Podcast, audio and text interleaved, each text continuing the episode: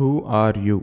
నువ్వు ఎవరు? The most spiritual question that ever exist. ఓట్లు పడాలంటే మన రాజకీయ నాయకులకి కులం అవసరం. వేదిక మీద మైక్ పట్టుకుని ఒక పాస్టర్ మాట్లాడితే అక్కడ వేలల్లో జనాలు చేరడానికి మతం అవసరం. వెంకటేశ్వర స్వామి హుండీలో డబ్బులు నిండాలంటే కోరిక తీరాలన్న నీ స్వార్థం అత్యంత అవసరం. గుంపుని ఒక చోటకి చేర్చే ఈ కులమతాలని ఒక్కసారి పక్కన పెడదాం. Culture religion caste tradition race colour అని మన మైండ్లో గ్యాప్ లేకుండా వేరుపాట్లని సమాజం నువ్వు పుట్టిన రోజు నుంచే నీ మెదడులోకి లోడ్ చేస్తుంది. ఇది నా దేశం. ఈ దేశం కోసం ప్రాణాలిచ్చినా తప్పు లేదని గర్వంగా అంటాం. కానీ అసలు నీ దేశం నా దేశం అన్న వేరుపాట్లు ఎందుకు? ఈ భూమి మొత్తం ఎల్లలు లేకుండా ఆనందించడానికే కదా మనం పుట్టింది. బార్డర్సే లేకుంటే యుద్ధాలే ఉండవు కదా. అది మాత్రం ఎవ్వడు ఒప్పుకోడు. దీపావళికి క్రాకర్స్ కాలిస్తే నేచర్కి ద్రోహం చేశామంటారు. కాల్చకపోతే ఒక హిందూ అయ్యండి నీ ట్రెడిషన్స్ నేను చిన్న చూపు చూస్తున్నావని ఇంకొంతమంది అంటారు. ఒక మసీదు పక్కన నాలుగు గుడ్లు ఒక గుడి పక్కన మసీదు. నువ్వు వినాయక చవితి సంబరాలకి రెండు రోడ్లని బ్లాక్ చేస్తే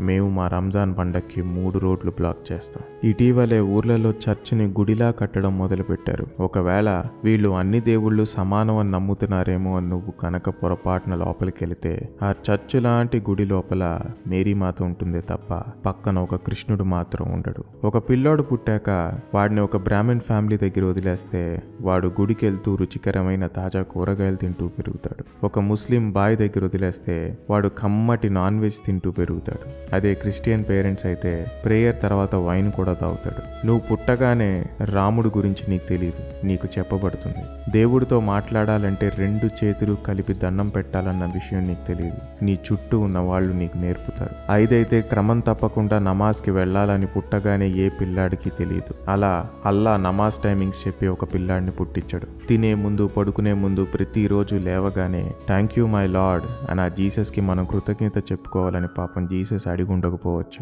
ఆలోచిస్తే నీకే అర్థమవుద్ది మనం పెరిగే కొద్దీ బ్రష్ చేసుకోవాలి స్నానం చేయాలని ఎలా అయితే మనకు అలవాటు చేస్తారో ఇవన్నీ కూడా మన మైండ్లోకి మెల్లి మెల్లిగా ప్రోగ్రామ్ చేయబడతాయి. ఇది మంచిదా చెడా అన్న ఆలోచనని ఒక్కసారి పక్కన పెట్టి మళ్ళీ అదే చిన్న పిల్లాడిని ఒక్కసారి గుర్తు తెచ్చుకుందాం. పిల్లాడికి వాడిని ఆడిచ్చేవాడు గెడ్డంతో ఉన్నాడా మొహానికి బొట్టుందా లేక మెడలో సిలువు ఉందా అనే దాంతో వాడికి సంబంధం లేదు. వాడిని ఆడిస్తే నవ్వుతాడు గిల్లితే ఏడుస్తాడు. కానీ ఒక్కసారిగా వాడికి ఊహ తెలిసాక సమాజం ఆ పిల్లోడిని అలానే ఉండనిస్తుందా అని నేను అడిగితే దానికి సమాధానం ఏంటో మీకే తెలుసు. మన పుట్టిన క్షణం నుండే మనల్ని ఒక బాక్స్లో పడేయాలని మన సొసైటీ తీవ్రంగా ప్రయత్నిస్తుంది. నువ్వు ఈ మతానికి చెందుతావు అయితే వీడిని ఈ బాక్స్లో వేయండి. నువ్వు ఈ దేవుడిని నమ్ముతావు అయితే వీడిని తీసుకెళ్ళి ఈ బాక్స్లో వేయండి. వీడు అసలు దేవుడినే నమ్మడట. అయితే వీడిని ఏ అని ఒక కేటగిరీ క్రియేట్ చేసాం కదా తీసుకెళ్ళి ఆ బాక్స్లో వేయండి అని నీ ప్రతి ఒక్క ఆలోచనకి తగ్గట్టు ఒక కేటగిరీ సిద్ధంగా రెడీ అయి ఉంటుంది.